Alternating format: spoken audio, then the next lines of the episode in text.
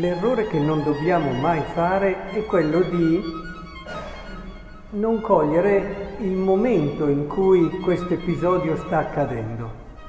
Cioè abbiamo delle persone che realmente fanno fatica, fanno fatica davanti a quest'uomo che certo dà dei segnali particolari, sa parlare come difficilmente hanno sentito parlare altri, direi quasi mai sentito parlare. Ha fatto anche dei gesti, dei gesti particolari, eppure lo conoscono, sanno dove è nato, conoscono i suoi,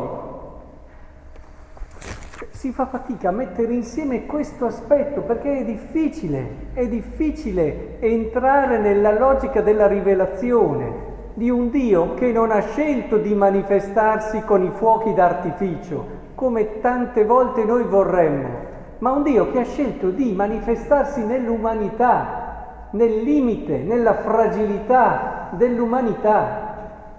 È la fatica di sempre, è la fatica di queste persone e credetemi, non era facile fare questo passaggio perché noi adesso sappiamo la storia come è andata a finire e, e non dobbiamo però dimenticare che questi non lo sapevano e avevano delle aspettative circa il Messia, di come sarebbe venuto il Signore, molto diverse.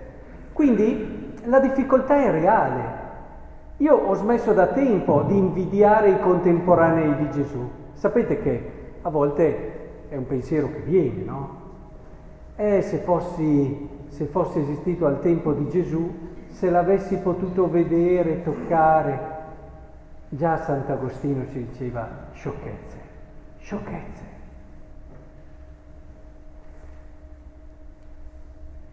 Non era per niente facile allora, non c'era neanche i duemila anni di storia della Chiesa, di riflessione teologica, spirituale su questo evento. Ti trovavi davanti a una persona che vedevi che era un uomo come te, con i limiti tuoi, con le fragilità tue. Doveva mangiare come anche per definire l'uomo diceva quello psicologo, l'uomo è un Dio che va al gabinetto. Cioè questa doppia dimensione la si vedeva anche in Gesù in modo ancora più forte. Cioè in lui si vedevano dei segnali di qualcosa di speciale, ma anche il limite, il limite dell'umanità, il limite dell'umanità. Però è proprio questa l'unica via che abbiamo per arrivare alla suprema bellezza, alla suprema grandezza di Dio. È questa l'unica via che abbiamo, passare attraverso quei segni propri dell'umanità, attraverso lo scandalo della quotidianità, non so se avete mai sentito parlare alcune persone da anni sposate, una delle cose che vi dicono è la quotidianità ammazza l'amore. E invece quando si comprende il senso profondo di questa quotidianità, si vede che sono soprattutto le cose semplici e piccole che danno solidità e sostanza all'amore. E questo vale anche per la rivelazione. Si arriva al Dio vero, al Dio di Gesù Cristo, attraverso la quotidianità che ognuno di noi ha vissuto oggi. Oggi credete che ci sia meno Gesù Cristo oggi di quel momento in cui abbiamo letto adesso il Vangelo? Ma assolutamente no. Credete che noi non abbiamo la possibilità di incontrarlo, di toccarlo e di vederlo? Ma assolutamente abbiamo questa possibilità. L'abbiamo più che mai, più ancora di quelle persone lì. Un grande teologo come Karl Rahner un giorno disse, parlando, che aveva visto una goccia d'acqua e proprio in quella goccia d'acqua si vedeva riflesso tutto il cielo e, e dice proprio così, è dalle cose più semplici che noi possiamo arrivare a vedere le cose più grandi. Da una semplice goccia d'acqua si poteva contemplare il firmamento. È così, Pensate, la possibilità che abbiamo allora oggi noi che intanto è quella di non invidiare assolutamente i contemporanei di Cristo. Voi sapete cosa diceva già Kierkegaard, questo grandissimo protestante filosofo che diceva che noi nella fede, grazie alla fede, entriamo in una sorta di contemporaneità con Cristo, grazie alla fede. È proprio così. Noi possiamo realmente fare questo passaggio grazie alla fede, grazie al mistero della liturgia che stiamo celebrando, grazie alla forza della parola che abbiamo appena ascoltato. Noi possiamo realmente entrare in questo orizzonte, noi possiamo toccare e incontrare il mistero del Cristo più che mai.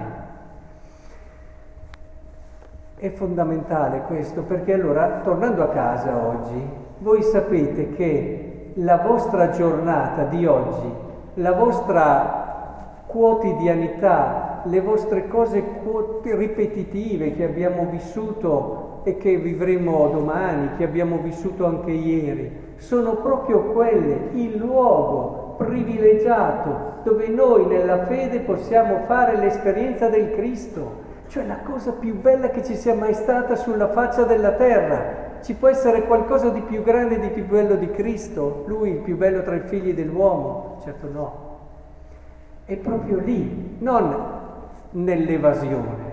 Sapete la tentazione di sempre, andiamo a fare quell'esperienza particolare là, andiamo a vedere là, ho sentito che ci sono delle, dei miracoli o delle cose strane, andiamo a vedere quell'altra cosa là, ma va bene, il Signore dà anche queste cose per aiutarci nella nostra fede, però credete che è lì, è in quello che abbiamo qui, in quello che abbiamo vicino. Anche questi qui dicevano, ma conosciamo, conosciamo questo qui. Noi quando pensiamo a Dio dobbiamo pensare a delle cose strane, a Lui che viene giù con un carro di fuoco dal cielo. A...